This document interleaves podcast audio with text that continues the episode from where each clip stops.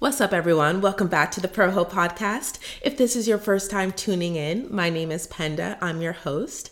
And today we have a special crossover episode with Kaz Lucas and her podcast, The Spread, all the way from Kenya. Shout out to the motherland.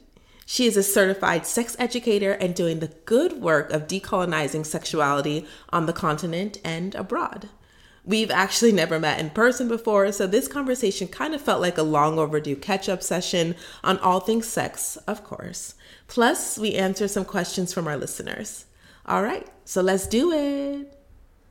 So, Penda um, Ndaye, is that how we pronounce your name? Jai. Okay. Maybe you could start off by telling us a little bit about yourself and um, if you remember how we met and what brings you here. Who are you? What do you do? Why you here? Yes, of course. So my name is Penda Jai. I am Senegalese American. I live in Brooklyn, New York, and I am the founder of my brand Pro Ho which is a brand that I started after my mom gave me my first vibrator for Christmas. And after she gave me my first vibrator, we had a conversation kind of on the lack of sexual dialogue in Black communities.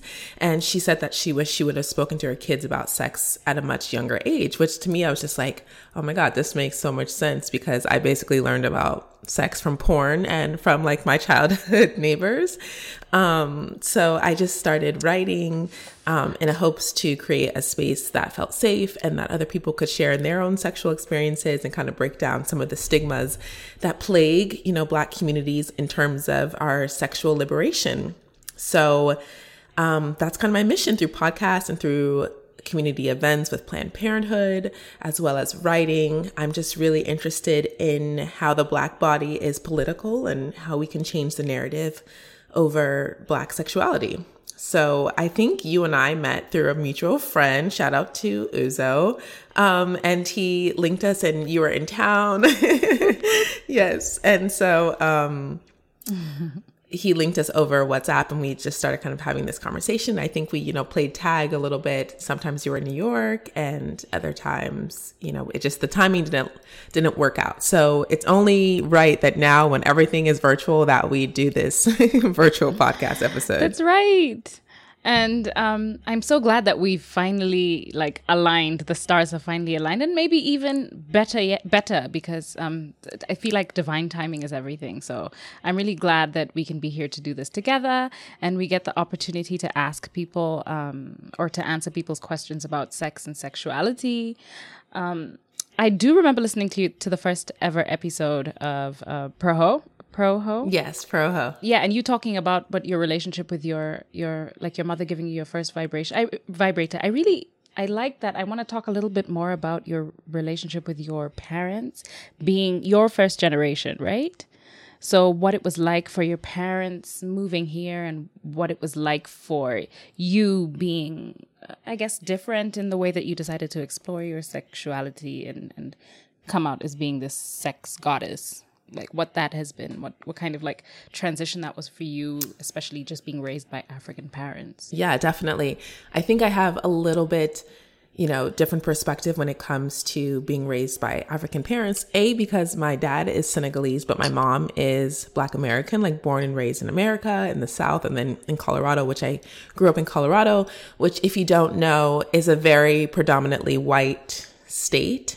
So from the jump, I grew up in this kind of progressive household where my father was Muslim and my mother Christian. So I think from the beginning, there was this understanding of like, we are progressive in our thinkings and accepting, you know, whatever you feel like is right for you to think and to understand and how you maneuver through the world and through life. And so I don't think my dad and I ever spoke about sex. Like, I mean, I think that that's pretty common, whether you're African or American. Like, you don't really have too many conversations with your father if you're a woman.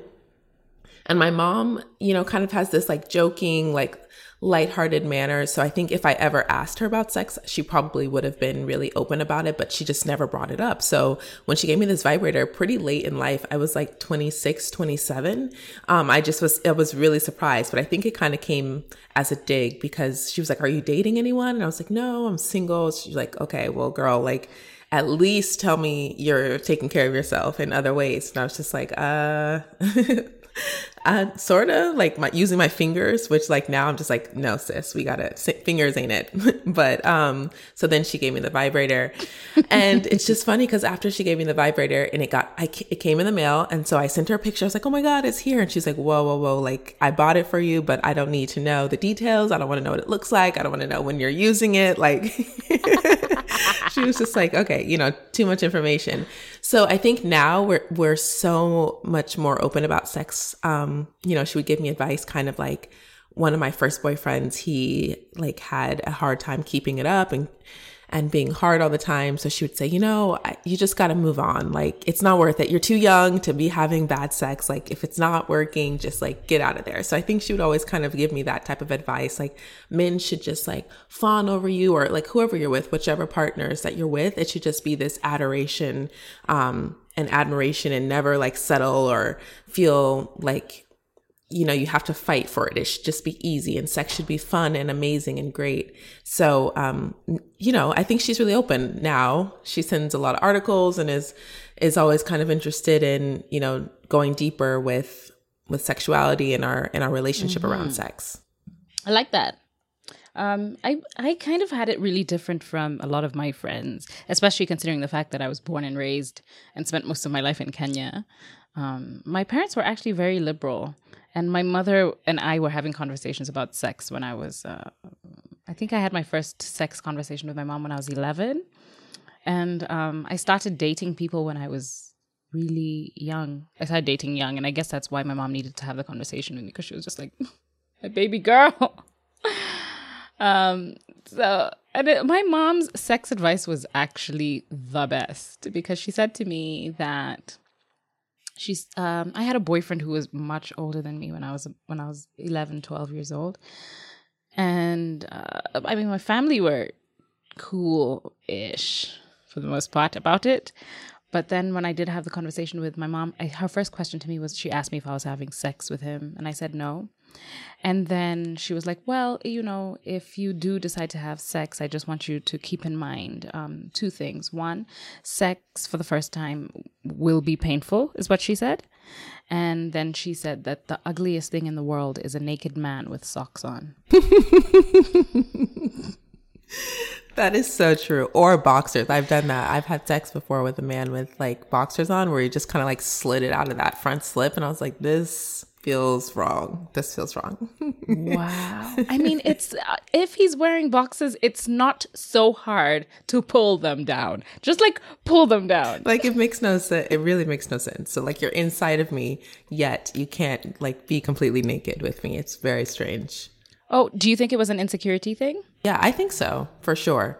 I'm not sure why. Like maybe he was hairy down there and felt insecure about that or some other qualm that he was experiencing because I just can't un- understand any other reason why you would like act like purposefully keep them on during sex. Yeah. Um what is some what how would you describe your sexuality and how do you like maneuver around the world, I guess, like sexually? Yeah. I think that, you know, it's funny cuz one of my friends he was just like, you know, you have this energy, like when you walk into a party, like you're subtle and you're kind of like low key, but like there's this sexual radiance that comes off of your skin. And I'm like, yes, i am winning. Like that is like my entire life goal is like to be so subtly like sexual. And so I think that's how I like kind of maneuver on the world. It's like, it kind of reeks from my pores, but in a way that's just like I'm very confident about who I am, about my sexuality, about who I engage with sexually, how I get down. Um, I am I engage sexually with men. I'm heterosexual, I'm straight. Um, but I appreciate women so much. I do engage in lesbian porn from time to time. I love just seeing beautiful women. I'm I'm, you know, especially in New York City, like you see so many beautiful people all the time that I think it's kind of hard to like have this lens on where you're just like, okay, you know, men, men, men. Like I don't think that linearly. Yeah. And I Tunnel believe vision. that everyone, yeah. Yeah, exactly. And I believe that you know, everyone exists on a spectrum. So I think I practice, you know, being heterosexual and straight, but I think I'm on the spectrum where it's like, yeah, I could, I could get down with, with some, some women. I can appreciate beauty. Um, so I, yeah, it's, it's interesting because I did, um, a live with Afropunk, a couple weeks ago, and my when my ex boyfriend was watching it, and afterwards he's like, "Oh, you you you always are preaching like this whole life, but you're not a hoe. Like I feel like I hoe more than I know more hoes than you." And I was just like, "Okay, like probably maybe probably," but I'm like my definition. Didn't know it was a competition. Hoe, like, yeah, exactly. I didn't know. I didn't know there were hoe competitions out here. But also, I'm like, my definition of like hoe, the whole thing is like, just do whatever you want. If you want to be out here sleeping with as many people as you want, I support that. I've been there. I've done that. That's not exactly the phase that I'm in my life right now. But the whole thing is do whatever feels sexually right to you, whatever sexual desires feel true to you, live those out. So that's kind of like my motto is like, I do what I want, when I want, with whom I want, and feel like I'm finally at a place now where I can communicate sexual desires and I feel no shame about them. Um, and I, no regrets, no sexual regrets. Whereas I think when I was younger, I was kind of like, oh, is this person going to tell so and so that we had sex? Or like, should I ask him to eat my pussy? And now I'm just like, nope, this is what you're doing. Move the head down. a yeah. little bit more sure of myself. Um, but what about you? That's, like, how's uh, it? Beautiful. Yeah, thank you. But what, how is it for you in, in Kenya? What is what is navigating sexuality like in Africa? Ooh, different. Uh, for starters, I identify as queer, so I'm mm, pansexual. I think is the word that dis- um, that describes me like closest. I don't discriminate against any gender, any gendered people, and I'm happy to date um, anyone as long as we get along, and I'm happy to sleep with anybody as long as they're good people kind. I'm, I'm actually trying to find good people to sleep with because I've had my fair share of um, fuck boys, so to speak, like across genders, actually. right? And it's just like like at what point do you begin to trust your instinct? Be um so one of the things that i wanted to do more intentionally this year was just to to be able to find people that were like-minded um, that understood um, different aspects of sex and sexuality that understood um, bdsm and kink which is such an important facet of my life and that i didn't have to get into um, situations where I needed to explain myself so much and and explain just because I understand that we are actually still the minority. So you know, sexually liberated persons are, are so we're a small number of people, and it's a lot of people consider who we are such a taboo. And i mean there's a lot of slut shaming that's happening. So being able to find like-minded people already the pool is so small and then uh, being able to then find some i mean I, I i boxed myself into a corner so small that it's so hard to find people. It's it's just get it gets harder and harder to be able to find people to date or to sleep with or and then when you do it's just like it's been six months since i've had sex. I think i'll fuck you anyway. Yes. Uh, no i feel that way. Exactly. So. it's like at which point you just kind of give in and you're like, okay, I just need some sex. So like, I'm just going to have to sacrifice like everything that I've worked for these last six months for just for some, you know, human touch and interaction right? for real. But I agree with you so much. And like the pool just gets so much smaller. And I still think that there are a lot of people who are small minded when it comes to BDSM or kink or, you know, experimenting. Like I had someone on my show two weeks ago ask like, okay, well, what really is a sub and a dom? And it just kind of highlighted like, wow, we still have like a long way to go in terms of like really understanding like non nor- quote unquote non-normative sexual behaviors. Um, so I think it's always kind of like a difficult subject to breach with new partners. You kind of like want to feel it out and like not scare, not like scare someone off, but you're kind of like, this is what I'm into. Like, are you yeah. into this? Are you, are you into learning? Are you down to explore? Like I had a partner once who would send me like small clips of like porn videos and be like, "Oh, I can't wait to do this to you next time I see you." And and I thought that that was kind of genius because it kind of opened the door for us to, you know, share things that we were maybe that intrigued us or that we wanted to try and could kind of like, you know, shoot it over in like a, a porn video and kind of gauge like people's comfortability and and try out new ideas. Yeah. So that was good but yeah, it's getting it's tough. It's tough out here to find like your equally yoked sexual partner. Yeah, and then actually, even just to add on to that, being in a country that is uh, c- that is very conservative, that is very religious, um, and already the people that are being raised are being raised like a lot of the people who are my generation, my age, have been raised with that sort of like that um, colonized patriarchal background. You know, all of our parents are deeply colonized, even without knowing it and um, very patriarchal, very a woman must, a woman must sort of like conversations is what, you know, like you're 30, I'm 36, you're 36 and you're not married yet. I mean, people don't ask me anymore because people are a lot more aware of my sexuality now because I'm so much more open about it. So I don't, like when I go to family functions, I don't get asked about marriage, but I wait. I wait for the question because they know, because I don't shut my mouth and just like ask me. Ask me when I'm getting married so that I can tell you when it's legal and then we can have that conversation. I think my mom has stopped asking me at this point. Like yeah. she I mean, I think she's hopeful like she and and for me it's like I want that as well and I want to have kids and all of these things, but at the same time like I just will not settle. So it's like until that relationship comes to life like I, I don't really have an answer for you and i'm not gonna like you know force it and then i have my sister who's nine years older and she's like you know just have a baby it's okay don't worry like the family will all help you we'll all pitch in and i'm just like that's not that's not how that's some i want this to happen that's some bullshit exactly like just because you want a niece or nephew like i don't understand how that affects my timeline so yeah it, i think family always is going to chime in your community is going to chime in and you know i definitely have dated people who feel who maybe don't outright say it, but who I know are intimidated that I'm so open about sex and talking about sex and sexuality. And I'm just like, well, until there's a person that gets it and understands it and isn't um, intimidated by it, then I'm just gonna be having sex with people that I enjoy. Whoever the fuck I want have you found that the more that you get into the work of like writing about sexuality and now um, podcasting about it, do you find that you're having less sex? Oh, a thousand percent. Like, I feel like I used to be, I don't know, I was way more active. And I don't know, I don't know if it's like the work that I'm doing in terms of just like learning about sexuality and the podcasting and like being more vocal and getting more exposure about it, or if it's just that my standards have like raised. So it's just like, the or maybe yeah maybe it's like my energy is just different so i'm attracting different people less people coincidentally but um yeah i'm definitely having less sex. I think in the winter time in new york anyways like i wasn't like booed up so it's kind of like hard to go out and like meet people and then my previous sexual partners i just like wasn't feeling it anymore.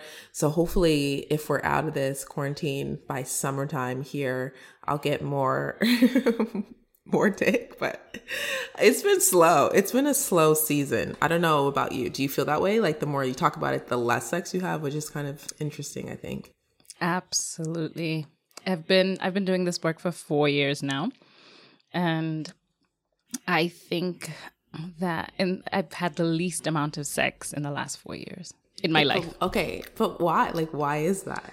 I think it's because the more that I learn about myself and the more that i'm able to explore uh, different aspects of sexuality the more that the box becomes smaller the dating pool becomes smaller.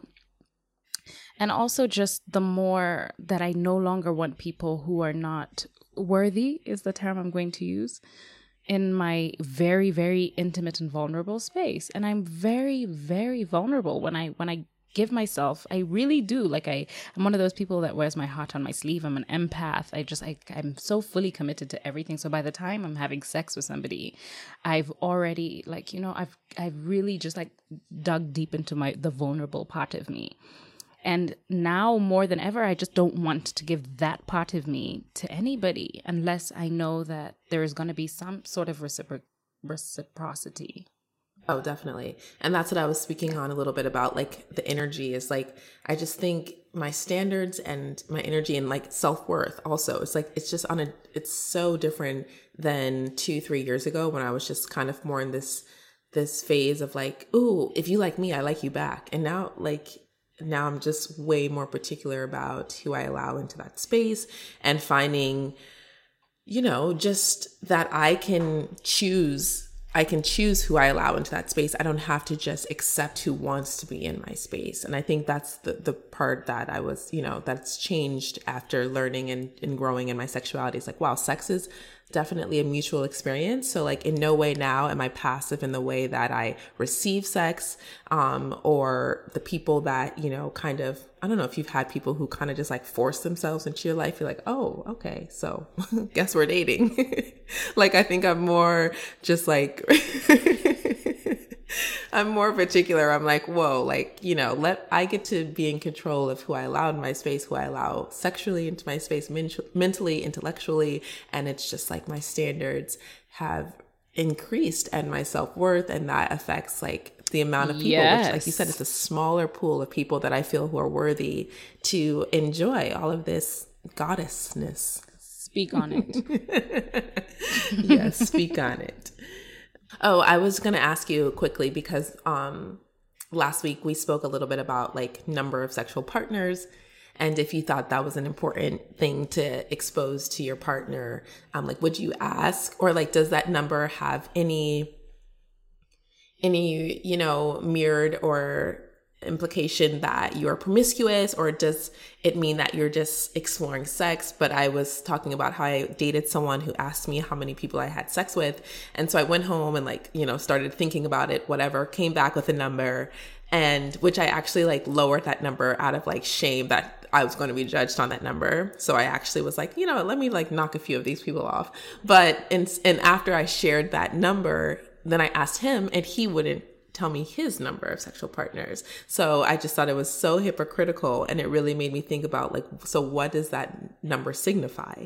Um, so I wanted to know what you thought, if that's ever happened to you. Has someone asked you the number of people you've slept with and are you open about it? Are you honest about it? Or are you just like, this is none of your business?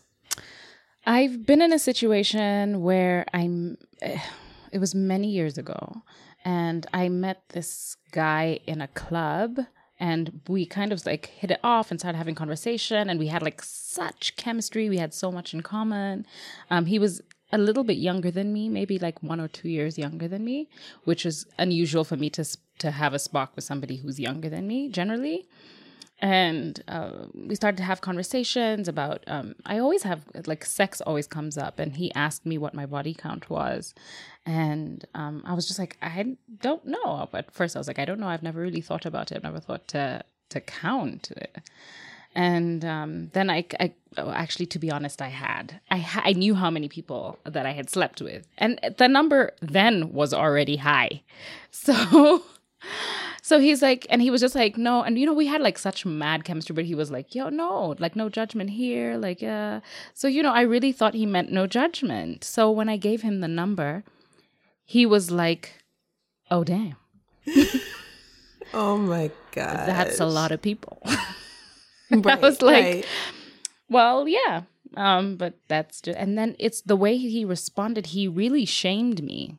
Um, just and I was I thought that was so fucked up because it's not it's not anything that I thought to ask back because I don't I don't necessarily care. I think the only thing that might what that might concern me about anybody's body count is that I like to think that the more people you slept with and the more experience you have, maybe.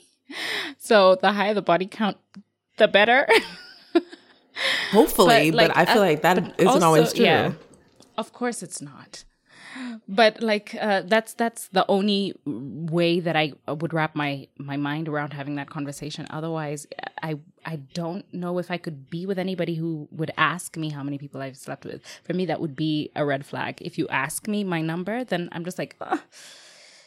that's you're a little too immature for me. This space is not for you. Exactly, because it's it's just Did you ask him? No, well he asked me first. Or did I ask him why he wanted to know? Did no? Did you ask him back? Yeah, I asked him back and he wouldn't tell me. He was just like, "Oh, it's it's a lot more than your number."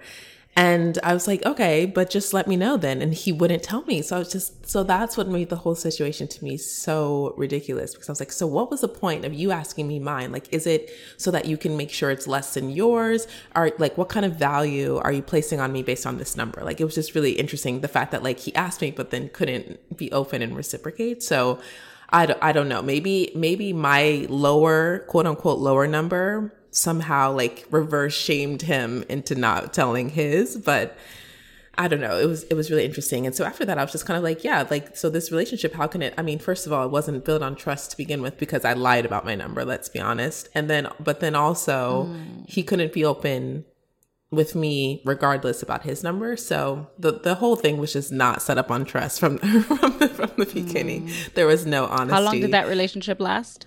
It lasted like 3 months and we're still which is so mm. short like three months we're still in um, communication like we're still cool we're, we're friendly he lives not far from me so you know we've seen each other since then but it's just like you know once you don't have that honesty or trust it's, it's really difficult to bring it back to like you know ramp yourself up to like try again it's just like you know it didn't work out the first time for whatever reasons um but yeah, I thought that was interesting. And, and I think it's just, it goes back to a lot of things of, you know, placing this ownership and value over women. And that number doesn't mean anything. And it's, you know, yeah, it's a myth. Really All of that shit yeah. is just like just so same, outdated. Just like virginity. A myth. Doesn't doesn't even and, and people holding so much value. It's yeah. just it's it's all very um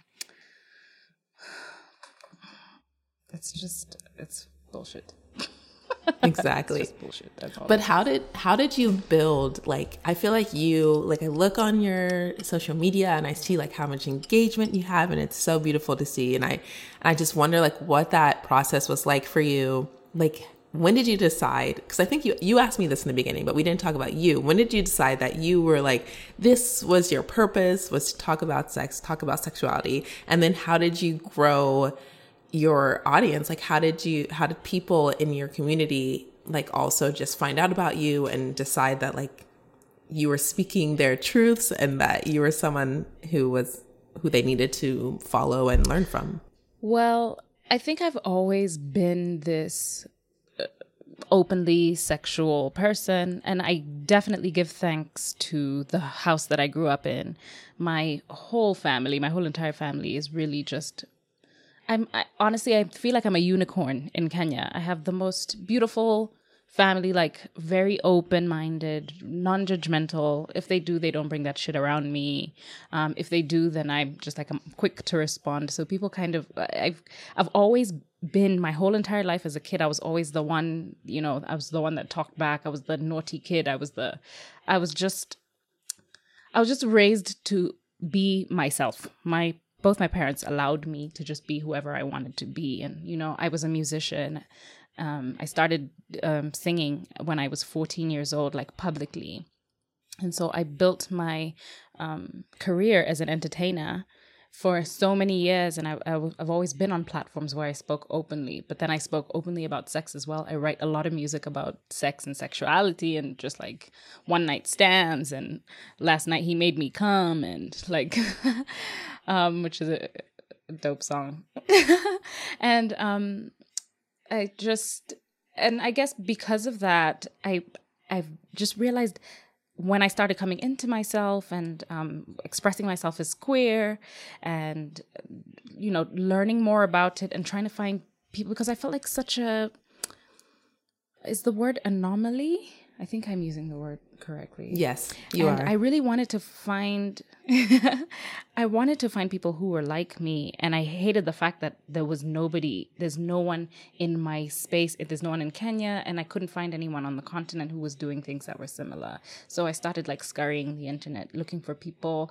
black women specifically who were doing things that I wanted to do and just have open conversations with young people about sex and sexuality to rid them of the shame that they're uh, accustomed to at home so that they're able to live their best lives.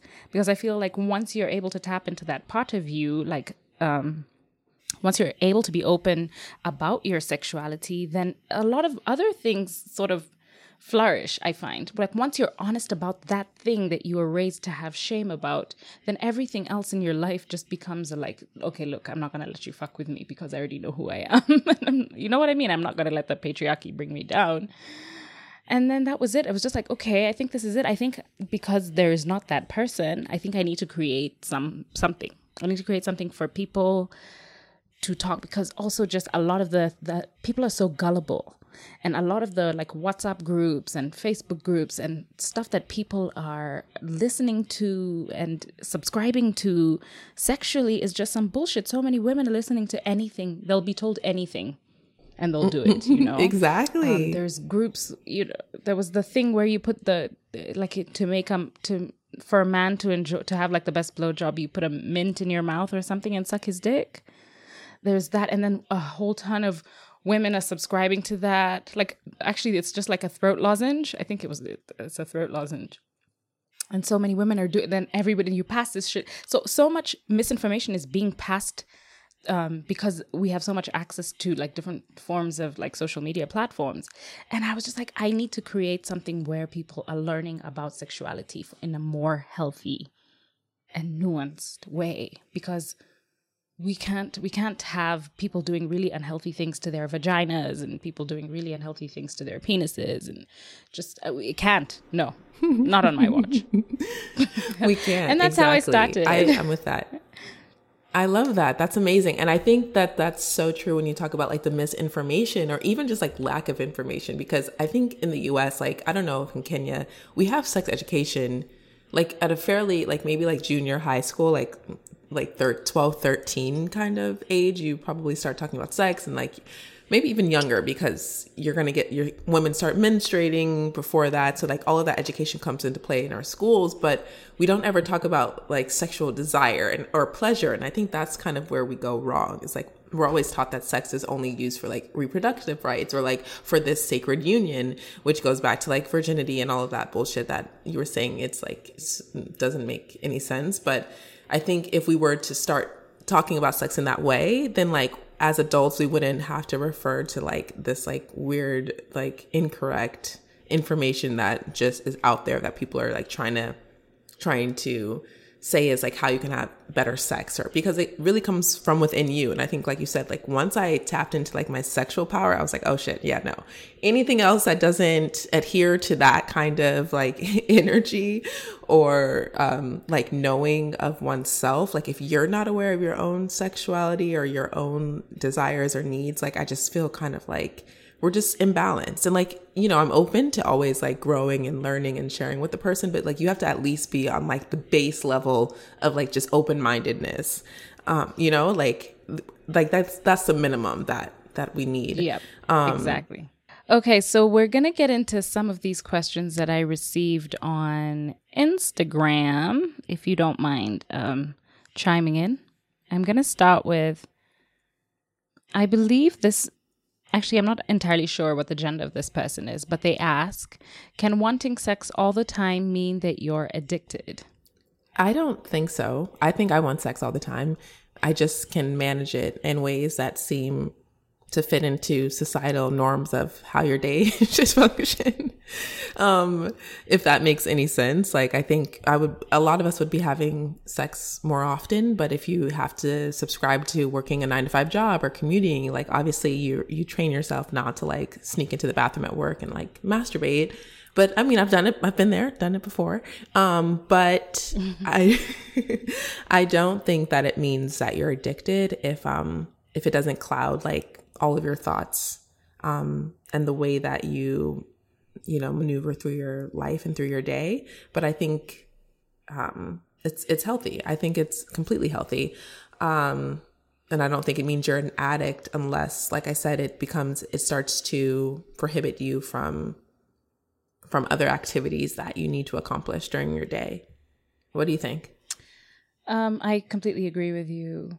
I because i was just thinking like like I sometimes want cupcakes every day, but that doesn't make me an addict to cupcakes.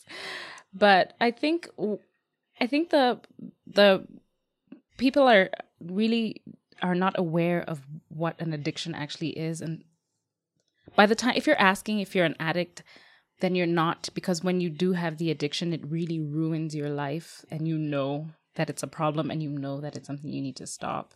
So if you're having um, unprotected sex, you're not keeping yourself safe. You're having you having drunken sex or high sex with anybody.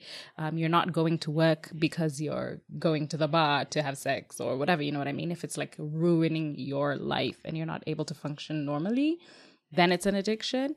But um, I think your thoughts your thoughts uh, it happens and it, it, also comes in phases. I think about sex all the fucking time too. But i am able to work and that's helpful. I'm able to distract myself. Also because considering the fact that i don't have sex as often so i mean um, i keep myself busy i work out and i work. I think those are the two things that i'm able to do. I feel that same way. It's like i think about sex all the time. It's just like acting on the impulse. And to your point i think it kind of does true addicts like a disservice if if you think that you know you have an addiction if it's not like you said ruining your life. Because there are people out there who are actually addicts with other substances and it is there's a clear defining line of what addiction looks like um, but yes i think about sex often a lot and i mean these days it's more so masturbation or it's like thinking of it in a way of like I don't feel like my best self or I'm like low energy and I'm like, oh, you haven't come today. Silly, silly girl. That's why you feel not like yourself. Let's go do that. so yeah, so, I think that's why you're so angry.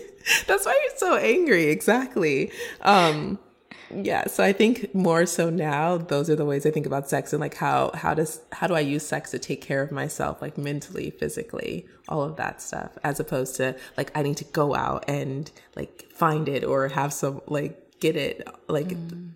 it's just changed. Like my needs have slightly changed. Um, a bit of a segue conver- uh, question for you. How were you able to release shame around masturbation for yourself? Yeah, I think, you know, when I first started masturbating, I would um, use my family's dial up computer, like huge desktop computer that we had. We only had one in our living room. And I remember I would have this sweet spot after school from like, you know, 4 to 5 p.m. before my dad came home from work where I could like watch porn on the computer, but like in those days you're you're nervous that you're gonna get like a virus. Like I was always like, oh my god, like there's gonna be a pop up virus one day. My dad's gonna be on the computer and see this like porn ad.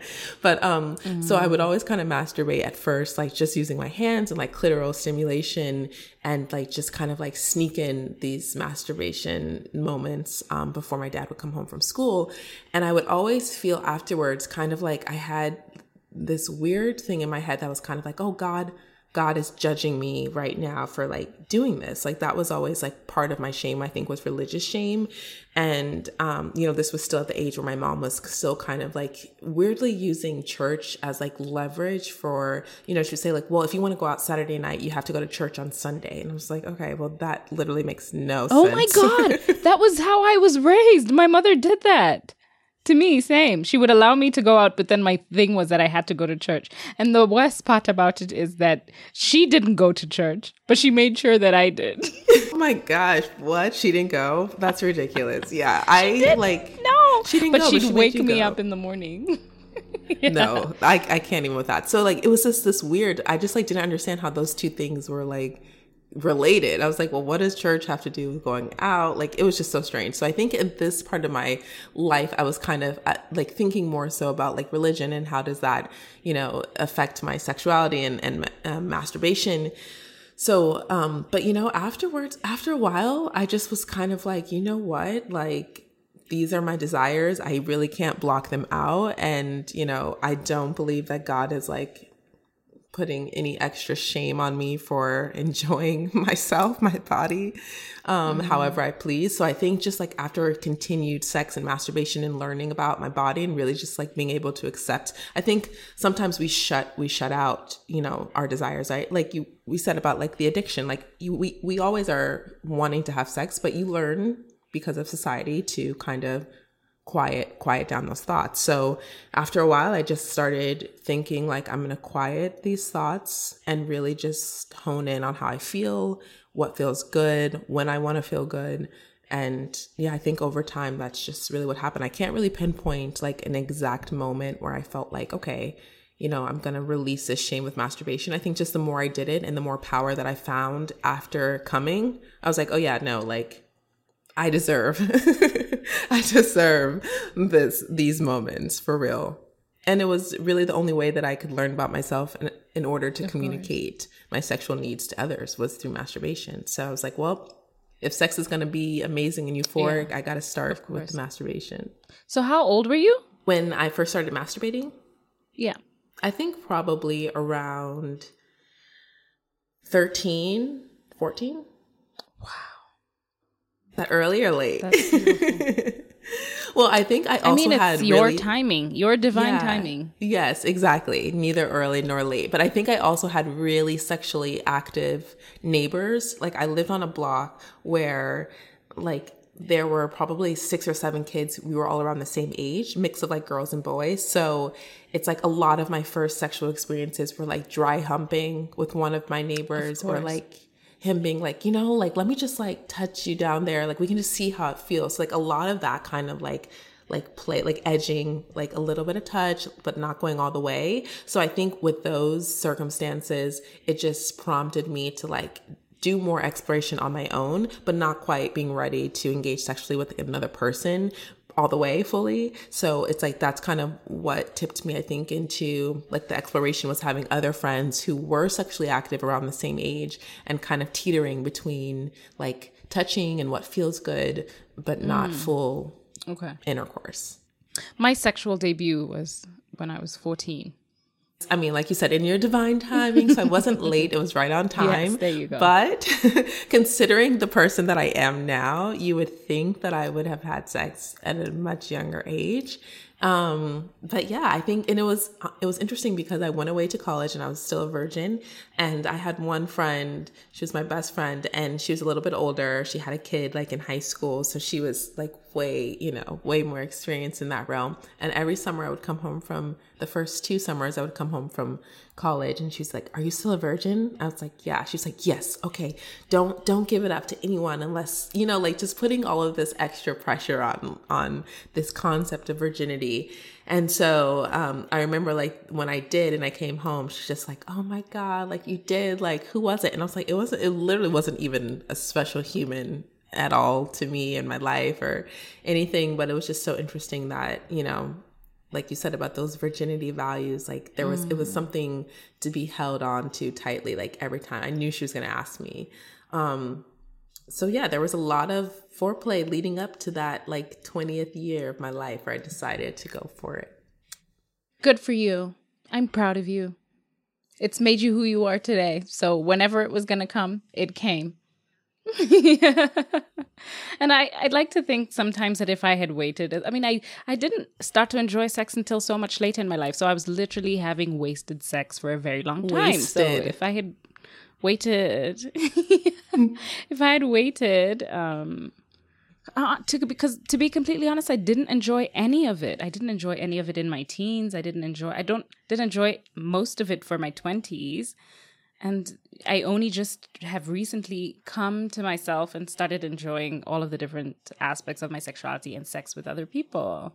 So, I mean, I, I admire it. Well, thank you. I mean, I think even still, uh, it I was have... like in my 20s, like I really didn't start having great sex until I was like in a relationship with someone and it was like consistently having sex and just like knowing that person's body. But all of those like one, two, three off times with like casual partners, I was just like, unless like you have a really big dick and just like happen to be good at sex, I feel like everything was still just kind of mediocre. Yeah. so um so our next question is actually I feel like we uh, we're in the topic and somebody asked how much is too much is there a limit to self-pleasure?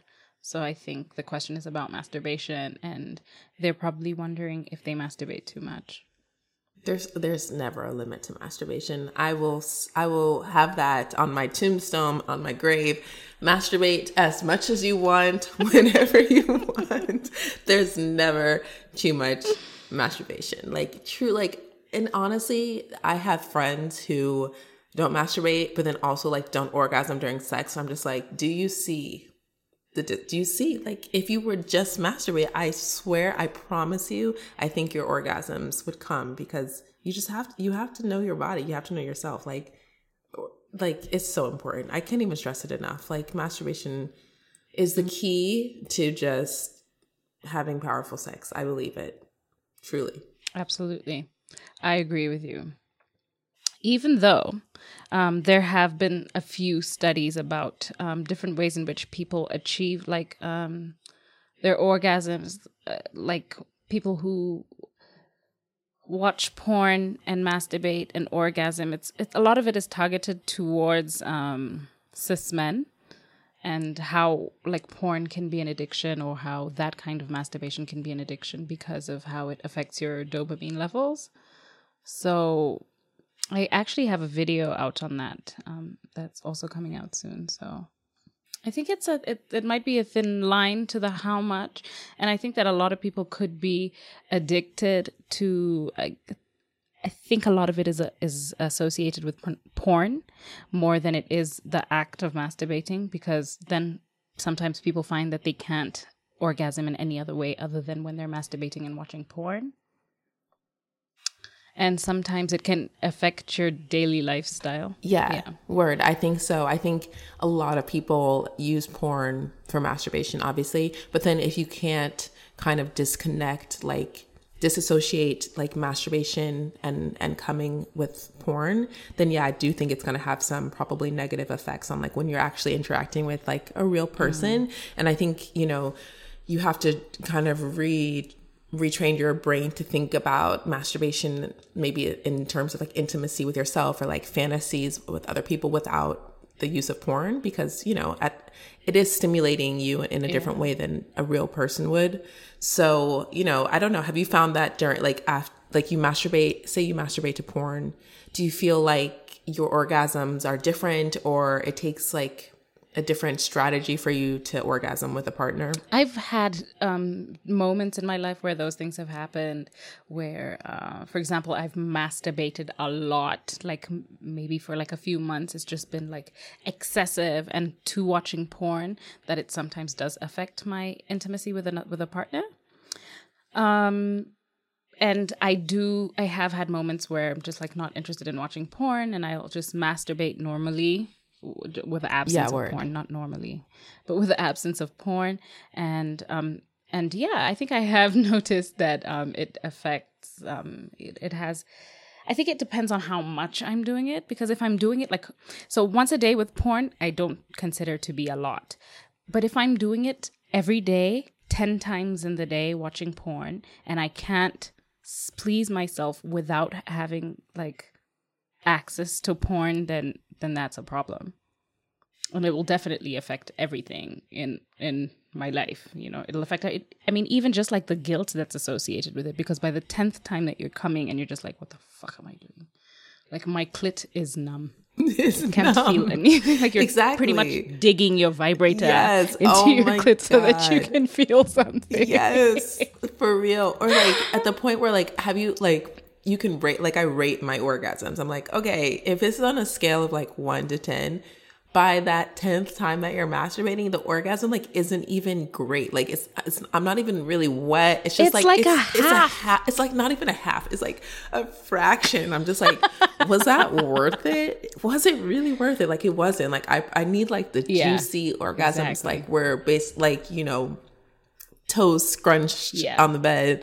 Um, but yes. by, the, by like the tenth time, yes. I'm just like, shit. I just rubbed out like some dry ass orgasm that I'm just like, my hand is cramped because it's just working so hard to like make to hold the, the vibrator. the clit is vibrating by itself. Exactly, taking on the like, shape of it. Of your vibrator. I'm like, sis, that just wasn't. It wasn't worth it. Just like close, you know, close the legs, close the porn, and just like let yourself just re regroup. You know, so. Ugh yeah, I'm not with those. Like, yeah, I've I've I've damaged my pussy masturbating before. I've been there. I've been there. like you know, like swollen and yeah, it's been a hot mess. I think I think I believe it's it's like a rite of passage. It is. It's a rite of passage. And I feel honestly, before I was totally like self sufficient in terms of getting wet, which like I still am. I'm like always typically very wet. Um, but like introducing lube into my masturbation practice really has mm. just been a game changer. Like a thousand percent. Thanks for the tip. I actually don't use lube when I masturbate. I have like maybe once or twice, and it's because uh, one of my partners introduced me to this um, THC CBD lube, and I wanted to test to see if it worked, which it doesn't. But I yeah, that's the only time that I use lube to masturbate. Otherwise, Ooh. if my pussy's not wet, then we're going we're doing it dry. Mm-hmm. no, for sure, for sure. I feel that. But I have this um when I I have one vibrator that I love that's like a rabbit and like G spot. It has the G spot um, vibrator as well as a clitoral vibrator, uh, you know, attached, and it also has this heating, um, you know, setting where you can like it warms up, so it feels like more like a human penis, which is amazing. And so with that one, it's like I t- typically don't use lube because I'm like I don't know, just even if I like vibrate and put it in there, it's really it's it's takes care of itself. But then I have another vibrator that's just a clitoral vibrator. And with that one, it's like if you just put it on like dry against a dry clit, it's kind of like you know, it needs like a little just a little lube on the on the tip or on the clit just to warm it up a little bit. I generally don't enjoy uh penetration with with toys. You know, so someone else said that. I'm I'm always doing things clitorally. Yeah, someone else said that to me and I was I was curious because I feel like that was the first that was the first vibrator that the one that my mom gave me was a rabbit. So I think I've just always been like used to penetrative orgasm or masturbation and I feel like I've noticed like different times in my mood where there are definitely days where I'm like, oh, like I need penetration. And there are other days where I'm like, oh, like I just want like my clit licked or, or, you know, fed. So it's just kind of like, I, I feel like I notice in myself like what my body needs. So I'm always curious with like particularly women who feel that penetrative masturbation is not it for them. Yeah, it always feels like a foreign thing is in my body. Ah, uh, okay. I don't know. I don't know. Also, it, it I think when I masturbate, especially like yo quarantine, especially when you're masturbating with when I'm masturbating with somebody else then I then I can do the penetration. But if I'm masturbating on my own, then, then I won't. won't. Okay, I get it. I get yeah. it. I think the the foreign aspect is why I love the one that I have that gets warm because it's like it feels like something mm. real potentially. I think it's all about like training your brain, but it's difficult. Yeah.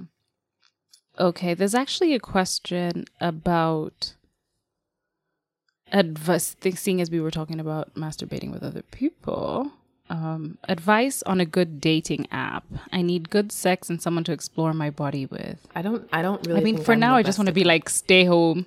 yeah, exactly. I'm like this. We don't just explore your own body and stay home. Exactly. I I think I'm it's funny though because I had this conversation with some of my friends like a couple weeks ago. I was like, "All right, guys, so like it's quarantine. Is this the time to get on a dating app just purely for conversation? Like maybe more people, maybe the pool's going to get bigger because people are bored. Maybe more options are going to come online. Like, is this a time to go on and see like who's out there and just have conversations? I know like I was on Bumble and they have like video. They encourage you to use like the video app, like when you're talking with someone. So they've added that. So I think like you know if if it's for you, there are ways to communicate and maybe just start up like a conversation that could potentially lead to something once quarantine's over. But I got on for like a couple weeks and I was just like, yeah, no, this is still just not for me. But um yeah, I think I, I can't even recommend any dating apps. I don't know if you're on them. What are, what are the dating apps? They're the same in Kenya.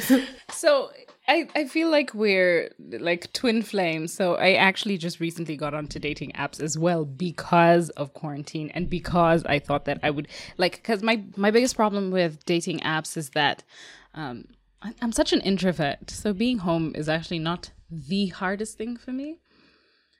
Uh, but the dating app scene is just like it means that you have to go out and meet people, and I don't like meeting people. Especially for the first time.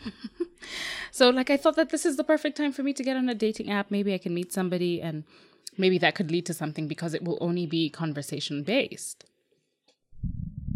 And so, yeah. They're just not for me. Yeah, so I've been on Bumble as well. I, we don't have that video app. I don't know if it's just like a thing that is um, limited to location, like based on where you are. But the Bumble that we have here, the Bumble that I have in Kenya, we um, don't have a video like a co- component to it. It's just the same as the Bumble that's always like in the mess like when you match with someone and you're messaging with them yeah. it says like it says like oh start a video call Oh, I video see chat. it. Shit. So- I see it. yeah do you see it yeah Okay. yeah it's there so i think that they're trying to you know encourage like don't leave your house. Yeah. but you can still chat and see the person. But I, honestly if someone on this app that like i hadn't spoken with at a long time tried to video me i would just be like absolutely not. Like that would be the day that i was like Yeah, deleting the app. so i think it obviously has to be consensual that you're ready Yeah. to see Yes, of course. I think even just in real life, if anybody tries to video chat me, I'm just like, yeah, no. Nope, you didn't ask for consent, so we're not going to Oh, play that game. for sure yes absolutely absolutely So I've been trying the four dating apps that I've been using over the last maybe it's been two weeks that I that I've been on dating apps, and um, Bumble, OK Cupid, OK Cupid. If you're, um, I find that there's a lot more same sex um, people, like people who are more pansexual, queer, um, and also just non-monogamous. So that's a thing that I'm also just like I really clear about and and need for my partners to know and also to be. I would like a partner who's either non-monogamous or who is in who is okay with their partners being or their partner being non-monogamous. Yeah. Um. So OK Cupid is good for that. Um. I haven't had many interactions there though, and I, I find it a little bit hard to navigate. Um, there is an app called Happn, which is H A P P N. And this app is actually better if you're out and about because it matches you with people that are in like a particular ra- radius. So people who are close to you and who have things in common with you. So it would say, oh, so and so is in your neighborhood and you guys could match or whatever. Um, and then FetLife, which is more like a um, people who are into fetishes and kink and BDSM type app, but uh, it's I don't think it works in Kenya, so I haven't been able to get on. I don't know if it belongs to Tinder or if they just kind of riffed off the name, but I know that Thrinder exists if people want to look for like a third person to come into the relationship or maybe more polyamorous um, type, you know, ethical non monogamous relationships. I think that's a place where you know that people who are on this app are open to inviting someone in or looking for, you know, a couple to participate with. Um, I haven't been on it. I dated a swinger and um, so he was like, let's create a profile. And I was just like, oh. but we did, we did. And we like talked to a couple couples on there. And it just like, it, I don't know, it didn't go anywhere. But yeah, I, kn- I know that it does exist for sure. For sure. I've um I I really enjoy dating couples I have in the past. Um and I find that also Tinder is really good with with that because a lot of couples go on Tinder as couples looking for looking for singles. And so I actually met distance is a fucked up shit. I met a really beautiful couple that lives in Philly.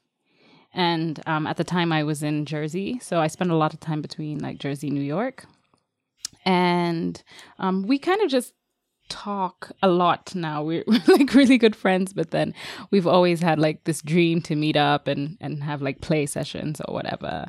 But um, I one of the things that I put on my profile on Tinder is the unicorn sign, which which means that I'm eager to play with couples or you know couples plus. So um, I enjoy being that person that that couples seek, but only specifically if it's um, if it's it, it would be silly of me to say not fetishized because it, it's hard not to fetishize a threesome but like people who are who are more poly than they are just looking for sex yeah Right. Did you ever meet up with them? no we've o- we only ever facetime I mean, you can have FaceTime sex, but that's if you're not really listening to this podcast.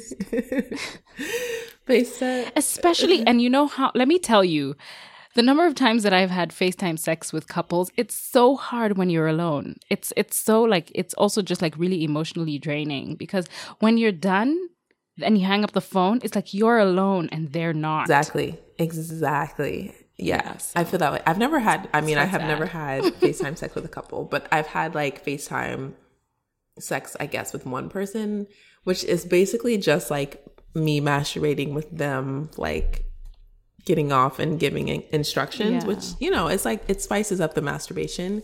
But yeah, after you, it's like it seems so like as soon as you hit the end button, you're just like left, you're just like spread out on your bed or wherever, and you're just kind of like, okay, that that was that. Like I don't know, it just seems so like in the moment it's great, but then as soon as it ends, it just feels like I'm still unsatisfied. Right? You're like trying to please know- yourself. Like you have to please yourself. You feel like this I like pressure you. to come and like t- for it to be extra wet and juicy to like show them and see a picture. And I feel like there's like this performance aspect of it that just adds like a little bit more pressure as opposed to when you're just masturbating by yourself and can just like it is what it is. Like you get it done how you like and I don't know, there's there's definitely a performance aspect when you're FaceTiming with someone that you feel like you're like you're trying to get the right angle.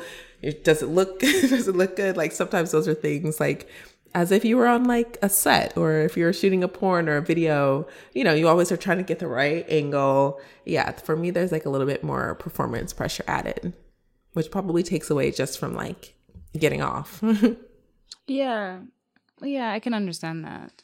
And I think the difference between us in that aspect is like I really enjoy that performance aspect of of um, Skype or FaceTime or whatever sex, um, because also because I, I really do enjoy playing the role of a submissive in, in a lot of my sexual interactions.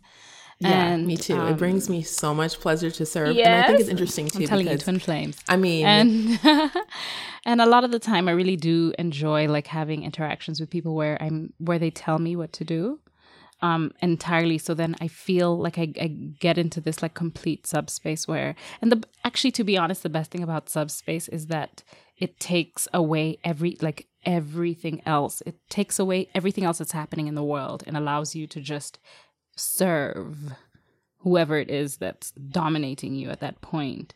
And I I found that um, I just had an experience just very recently, and I found that in that moment, like in that moment, nothing else in the world mattered. Nothing like the world could be ending, and literally, I was just pleasing myself and pleasing somebody else in that moment, and I really enjoy that.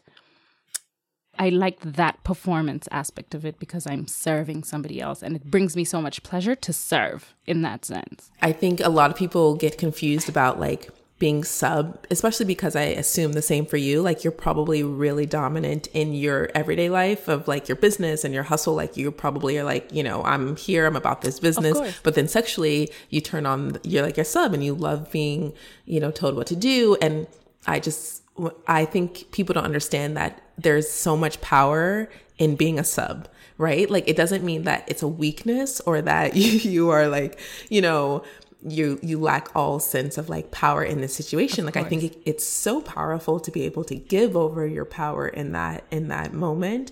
Um so i think that a lot of people confuse like being submissive with being like associating it with being weak. And i think it's it's completely the opposite. Like you know that your subservientness is is ultimately bringing so much pleasure to your partner or partners Exactly. Um, I actually just recently had this conversation with a couple of friends talking about um, how powerful being a submissive is, is because I'm allowing you, I'm giving you the power to control me. I'm in charge. yeah, that's and I'm giving the power to you. So, yeah, I think I think it's it's a, it's a beautiful thing. Uh, exactly. Because if i come if if you as a as a as a dom if i come out of my subspace and i come out of that scene then then that's you that's it's over for you. You know what i mean? Like i've given you the power to completely take over the scene. So if i step out of the scene even just for like a second then it's over for you. So the power is mine. The power is mine. Yes. Like me choosing to be a sub, like you said, whenever I'm finished with that, like then it totally affects who you are in that situation. Whereas, Yes. like, you know, it, it's not so clear when in the, the other way around. So, yeah, sub Yeah, power to exactly. the subs. Like, we're Yes, we're running it. We're running the shit. yeah, who runs the world? Subs. Who runs the world? subs. Exactly. We should do. We should remake that. That's so funny. We really should. Now that we have the time to. Basically. Um, here's a question that might uh, excite. Okay, besides giving a guy blowjobs and hand jobs, what else can be done as foreplay to excite a guy? besides hand jobs or blow jobs um hmm. I mean i like a little i love i love doing like striptease or like dancing. I like just or even like guided touch. If you like take their hand and kind of like rub it up your thigh like close to your vagina but like not quite on your vagina just like really igniting the senses exploring your body. Like i like touch. I like smell scent. Um yeah, I think kissing is an amazing way to foreplay. Um, sucking balls, I know that's kind of in the like um, blowjob genre, but um, I yeah, I'm really into touch and even just moments before of like sharing music or sharing about your day, conversation, eye contact. I'm into all of that kind of foreplay of like the lead, the more like emotional, intellectual foreplay. I think is kind of what I'm into these days, like before this quarantine i had a I had an ex partner come over and we were just like on the sofa just like not even touching but just like listening to music vibing out like intense eye contact. And then he grabbed my hand and put it on his dick and i was like oh oh okay like and it just felt so natural and so mm-hmm. right after this like buildup of like no other previous touch but basically just like just eye contact and and mu- like vibing over good music. That story is hot. Like I'm a little turned on by that. yeah, I was gonna say the same thing. Like I find that um even like teasing, I guess, men is is is a really nice way to sort of foreplay, you know, sending them like partial nudes, just like figuring out how to take really good pictures of yourself to tease them is, is a nice foreplay way. I think people need to also start disassociating foreplay with it happening when the sex is happening and that it can happen like throughout the day when you're not together and um and in so many different ways um, because the brain is really is wired in so many different ways. It doesn't involve like okay so we're going to have sex and then now is when the foreplay begins but it can begin yes. way before and it can continue way after as well Exactly, exactly. It doesn't have to be right before sex. And I think it's honestly more powerful for me, at least, when it's like a build. Because then when you finally do it, it's just like, oh my God, like, damn, like these last days or hours that I didn't see you but have been thinking about it, it, it makes it more, more powerful in the moment when it actually does happen, but it doesn't have to be like just right before sex, like, oh, we're about to have sex. Guess I gotta touch your dick now. yeah exactly um i think because of time we should do like one more question yeah, let's take one more question. Okay, so I'm 28 and have only orgasmed once. What's the issue? Do you want to start with this one? I think I think that that question is is very vague, but I have a very strong feeling that um, she is talking about partnered orgasms as opposed to self orgasms. And a lot of the time, people are not aware of the fact that most women don't orgasm during penetrative sex, and um, it's just it's just so many things come into play. Uh, um, not allowing yourself to to be calm and to to be in the moment without thinking about all of the other things that are affecting your life. Um, I feel like um, women are constantly thinking about like how they also because of the way that we're fed with the media um, how how I look or how I feel or is a person going to be attracted to me?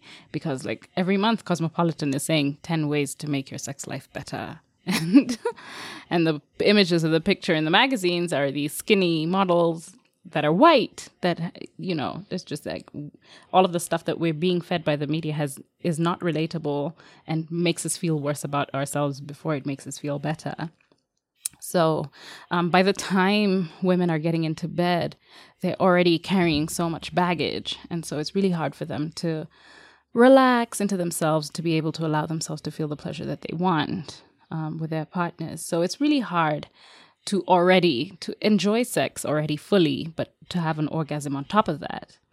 So a lot of the time, I do tell people that um, if you stop thinking about sex as uh, something that ends with a goal, like an orgasm, if you think about it as just this beautiful thing, this exchanging thing that you're exchanging with a partner, you're sharing your vulnerabilities and your body, and it involves touch, and it, and and there doesn't necessarily have to be an end to it, then you'll be surprised. Um, like not thinking about coming and having the conversations with your partner where you discuss like like we don't we don't have to come let's just have sex or let's just um, enjoy each other intimately without there being an end goal, then I feel like sex in that way is by far a lot better. How about you? Definitely. Yeah, I think a lot of people think that sex has to end in orgasm, which, you know, as much as I pray that it does, sometimes it doesn't happen that way. Honestly, though, it that hasn't really happened to me in a really long time. Like I think I've just mastered the skill of like being able to orgasm not i wouldn't say i can orgasm on command but like i think i've been able to kind of like maneuver my body in different situations with partners especially during penetrative sex where i'm like okay i know which positions or like what i i'm able to guide people into helping me reach orgasm. But um yeah i think that as soon as we let go of those you know those ideals that say that it has to end in orgasm and just taking off of that pressure like you said like releasing all of the the junk that's in your brain that's kind of stopping you. And, and at this point if you have if you've only had one during penetrative sex it's probably what you're always thinking about every time you have sex is like okay when is the second one coming? So i think if you can just relax and allow yourself to be in the moment with that person and maybe you know um i don't know it's it's tough because i think you know you want to communicate to your partner that you know maybe that's something that you want to achieve but then it's like you don't want to put too much pressure on a person and you don't want that person always be asking like did you come? Are you close? Like i, I don't know that kind of stuff is like mm. really not enjoyable to hear during sex. So i think it's just gonna be something that you have to kind of if it's also during masturbation or solo play like taking more time to explore yourself and your body and if it's with a partner you know, I think just trying to relax and let go and maybe focus on like pleasing your partner and them pleasing you in other ways that just feel really great, but don't necessarily mean orgasm. And I think it will, it will come. Something you said was really interesting, and um, a lot of people don't do this. Is is telling their partners how they want to be pleased. So, um, the reason that you're able to come um, uh, whenever you you want is because you're able to tell your partner what to do in order to make you come and i think that a lot of people are having sex without having without communication attached to it so nobody is telling their but also because again the media has shown us like all the movies we watch is that people fuck and then and then they people come at the same time which is not how real life sex happens. You have to tell your partner what you want. And the only way that you can do that is by ex- experimenting on your body and trying to figure out the things that you like. That way, you can tell your partner, this is how I want to be touched. This is what's going to make me come. So figure that shit out for yourself. Yeah. Um, and if you're struggling with self, then um, I d- definitely right. do think that um, that getting a vibrator is is might be an important part of sexuality as well for women. For sure. And I think, like you said, honestly, it's happened so rarely that I've come at the same time as a partner. And I feel like you see that in movies all the time or in porn, like, are you coming? I'm about to come. Are you about to come? I'm about to come. and like, yeah. I'm just like, that is so unrealistic to me personally. I mean, I'm sure it's happened before and I'm sure other people maybe have experienced it, but it's, it's just like, like you said, all of these ideas, all of the media influence and Cosmo, you know, reading that, I remember as a teen, like just, you know, really being like you know, obsessed with whatever Cosmo said was like the Bible, the sex Bible. And it's just like reading it now, you're just like, what the hell is this jargon? Like it's not real. Mm. Um, mm. but yeah, I think I, um, someone at one of my events um, brought up this concept and I've kind of just like been going with it of glows and grows. And she was saying like it's a really great way after sex or like before sex if you've been having sex with the same person multiple times like saying like, saying like okay what were the glows like oh the glows were like I love when you you fingered me and then you know you flip me over and you know whatever and then you could say the grows were like oh but maybe next time like I feel like we need to do more like foreplay before sex. It's just like a kind of like a really like casual like conversation after sex, before sex about things that worked, things that didn't work, what you want to kind of improve on. And it's just mm. like a way to kind of introduce like this dialogue that doesn't feel so much of like, well, I didn't come. So next time you need to do this. Like just easy ways to kind of introduce like dialogue into sex because it's so important, especially if you're not being satisfied. And I think like if you're i think there are definitely like special moments where i don't know if you've ever just had sex with someone mm. and it just clicked. Like you never had to really discuss like anything that was like not mm. going right. It's just like your energies were just so in sync. And i think if you get that that's so rare and it's so beautiful. But a lot of the times i think you do have to put in some work. Yeah. I had an ex-boyfriend and i feel so sad because we had the best sex and we were one of those couples that, well, we weren't even a couple, we were a thruple. Um, but he and I had, um, like, the chemistry that he and I had was so powerful. And um, we always, first of all, we always wanted each other, always, like all the fucking time. And then we always came at the same time. And sometimes, like, our sex wouldn't even last like six minutes. It was just like as soon as we were in each other's arms, it was just like, poof, Unfortunately, with that relationship, that was all we had. so obviously, yeah, didn't work out. I've been there. Oh my gosh. Yeah. I've been there when it's like all the sex is really the only thing. But I think it either ends. Did it end because one person developed feelings? No, we were in a relationship. We were in an. We were dating. We were so. Um, that was one of the, like, um, one of my polyamorous relationships where I dated this married couple. I see. So, okay. Are they still um, married? Many complicated things, obviously. No, unfortunately. Yeah. Oh, damn. That didn't work out. But um, but it was you messed it up something while it lasted. no, uh, I'm I kidding. went and fucked shit up. yeah, you just had to throw yourself in there and fuck it up. just kidding. Just yeah, kidding. no. Yeah, I'm sure it was for an array of complicated reasons. No. yeah, absolutely.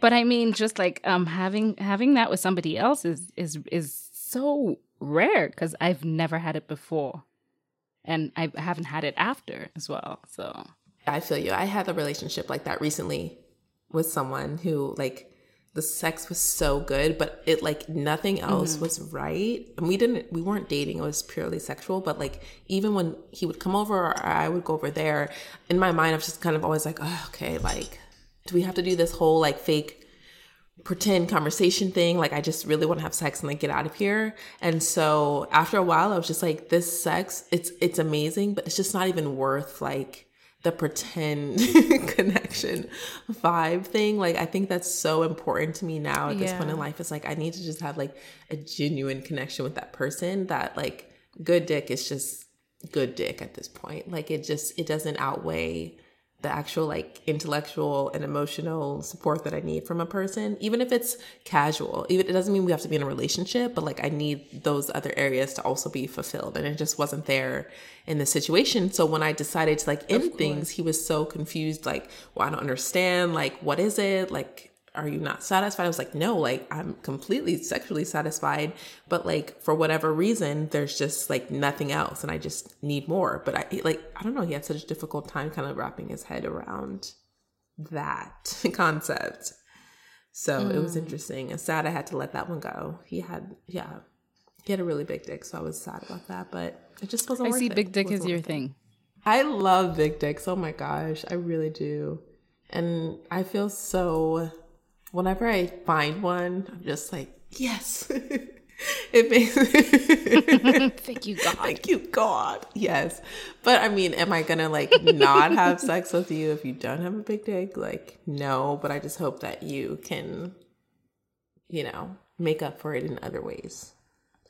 So so yeah, size is not a thing for you. but i'm always happy. It's i mean listen I don't want to be a sizist, but I I think I am, but it's like if it's like your first time having sex with someone and they pull out their dick and it's not big, I'm not to be like, um, actually, no. But I, but am I wishing and hoping before this happens? Am I like imagining being like, oh, I, I hope they have a big dick. Do they have a big dick? Let me look at their hands. Let me like all of the like typical like wrong, wrong, wrong, wrong thoughts and stereotypes. Those are things that go through my mind before having sex with a person for the first time. But yeah, no, I'm not going to like say no if it's not the size that I was hoping. But um sometimes I do when I'm having sex with someone or dating someone, I'm just like, is this my husband? And I'm like, oh, but I need my husband's dick to be XYZ. So maybe not. like, I don't know. Those are all like really strange thoughts that go through my mind. So I probably I am so a low key like sizist. But um, you know, sometimes times are tough and you just gotta get you just gotta accept what you get. I don't know. What, what about get. you? Are you? When I do sleep with men, um I I it's a tough one. I don't even think I've ever like admitted this, but I think I am a sizist, but I don't like very big dicks because I don't have that much room. Um, I actually recently, well, not recently, like maybe two or two years ago, I was hospitalized because I had sex with somebody who had a big dick, and then it ended up um, rupturing a cyst that I had in my ovaries. So I had to go in. I was in America, by the way, and um, I ended up having surgery, um, emergency surgery, because of that. So um, be, I am also a masochist, so I do enjoy the pain of big dicks, but but I don't generally like. I, I would rather that it was more of an average size. Um, I think that if you're smaller, then it's it's okay. And um sure if you can you see the thing is if I'm having sex with a man, there's a there's a certain way in which I want to be pleased. So smaller dicked men ideally shouldn't matter, but then you're not giving me what I came here for. And what I came here for was like a certain feeling that I want when there's penetration. But um. I don't know. I'm, I do not know. Does that make sense? Yeah, of course, it makes sense. I I've had that like when I was sleeping with this same person who has a really big dick. I like he basically went so deep that it like bruised my cervix, and so it was just like so painful. Like after that, like it was just so painful. And like I had to research it because I was just like, wait, what just happened to me? Like after he had like bruised it, like he kept trying to, and I was like, whoa, like we have to stop. Like something is seriously like not right here. It's like really painful. Um, so I think it was maybe just like the angle or like something about it in that moment, like it had bruised my cervix. So I was out of commission for a good like few days or weeks. Like, thankfully, I didn't have to have a surgery. Like, I'm so glad that you're okay because that sounds really wow. scary and like painful, and you weren't in your like home country. So I can only imagine that that was, you know. And no, I'm actually ordeal. glad that I wasn't in my home country. Okay, because I don't really? know how that would have happened if I was. What would have gone down if I was in Kenya? Yeah, I feel that. Yeah, that's that would have been scary. But yeah, I don't know. So I mean, I guess there are not all big dicks are good big dicks, but um yeah, I I understand that, but I'm glad that you're okay now. Um, so maybe we shouldn't be so greedy about sizism after all. I don't know. this is the lesson. it, yeah, that's the lesson basically. Like, be careful what you ask for. Yeah. And and also just like people are built different. Like even um, you know, if you're a heterosexual woman or um, cis woman who likes to have sex with um, penises, then um, we also just need to understand that all vaginas are built different. So, um, you know, what's good for me is not always good for you, and so on and so forth. And we and, and we we do get uh, wrapped up in conversations about size so much, even without having the experience. You know, so. I think as long as there's pleasure, then fuck everything else. Oh, but you know, funny story um, I went on a Tinder date um, with this guy who ended up being really nice and kind and sweet. that I decided that I was going to sleep with him and then I did. Or I don't, re- this is the thing, I don't remember if I actually had sex with him because his dick was small. And I remember that we got a hotel room and I remember that there was other forms of play that were involved, but I can't remember penetration. So the other day I was thinking about him and I was just like, fuck, did we fuck? I can't remember. So I texted my cousin because I was staying with my cousin at the time. And I was just like, when I did I did I tell you that we fucked? Because I can't remember if I fucked him. like I can't remember. yeah, remember. yeah. Yeah. I I've been there. I've had those small dicks where you're like in the moment, you're having foreplay, and then, you know, they start thrusting and you're like, Oh, are you inside? um is this like i just like really like could not tell the difference between like a finger and a dick and i was just like okay well i'm just to assume yeah. that this motion indicates that they are inside but i cannot oh. but i can't distinguish yeah i've been there i've really been there and those are the people that i don't count on my list if i were to oh, count a body yeah, i heard you list, talking about those that. people don't oh, that's like i hope they're those are the ones the that podcast. don't make it I hope not. I, I, you know, I haven't named any names, so I think that that it's, uh, you know, they won't know. Yay! This has been so amazing. It has been amazing. I'm so glad that we finally got to do this, and I hope after oh, this whole quarantine thing is over. I know you said you're not probably coming to the U.S. for a while, but Kenya has been on my list so I'm still trying to get to the continent later this year if if all things are aligned, inshallah. So we shall see. Yeah. Yay! Is there anything you want to add? Um yeah, I think I would just add like I know that this is a really intense time, wild time, but I think if anything, focus on yourself, focus on your pleasure, on your mental, on your physical. Um now's the time to explore your body and other intimate parts of yourself that maybe you don't have access to when when you're out in the world and with a lot of people. So if you can and you're healthy and your family's healthy you know just try to treat yourself with the best love and care that you can in this in this moment. Yeah. What she said. Word yes it's so dope to connect with other african women who are unapologetically pushing the boundaries when it comes to sex and sexuality. I admire Cass so much, especially because she is doing this work on the continent, which I know has its own separate obstacles. So be sure to follow the Spread podcast and like, subscribe, comment, follow all that good stuff for Proho as well. And our podcast drops every Wednesday. So we'll see you next week. Peace.